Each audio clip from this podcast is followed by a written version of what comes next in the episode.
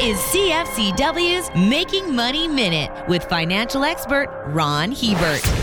Canada is an enormous country with a comparatively small population. Because of our low headcount, we don't have huge domestic markets to soak up our local production. To maintain our high standard of living, we have to reach out and find markets for our goods and services that lie beyond our borders. As a result, we're far more dependent on foreign markets for our economic well being than most. In Canada, 64% of our GDP is generated by trade. That compares with 37% for China and only 24% for the US. Since trade is our lifeline, we need to be vigilant so that we can remain competitive. For more information, listen to our Making Money show hosted by Ron Hebert and Gord Whitehead at letsmakemoney.ca or cfcw.com.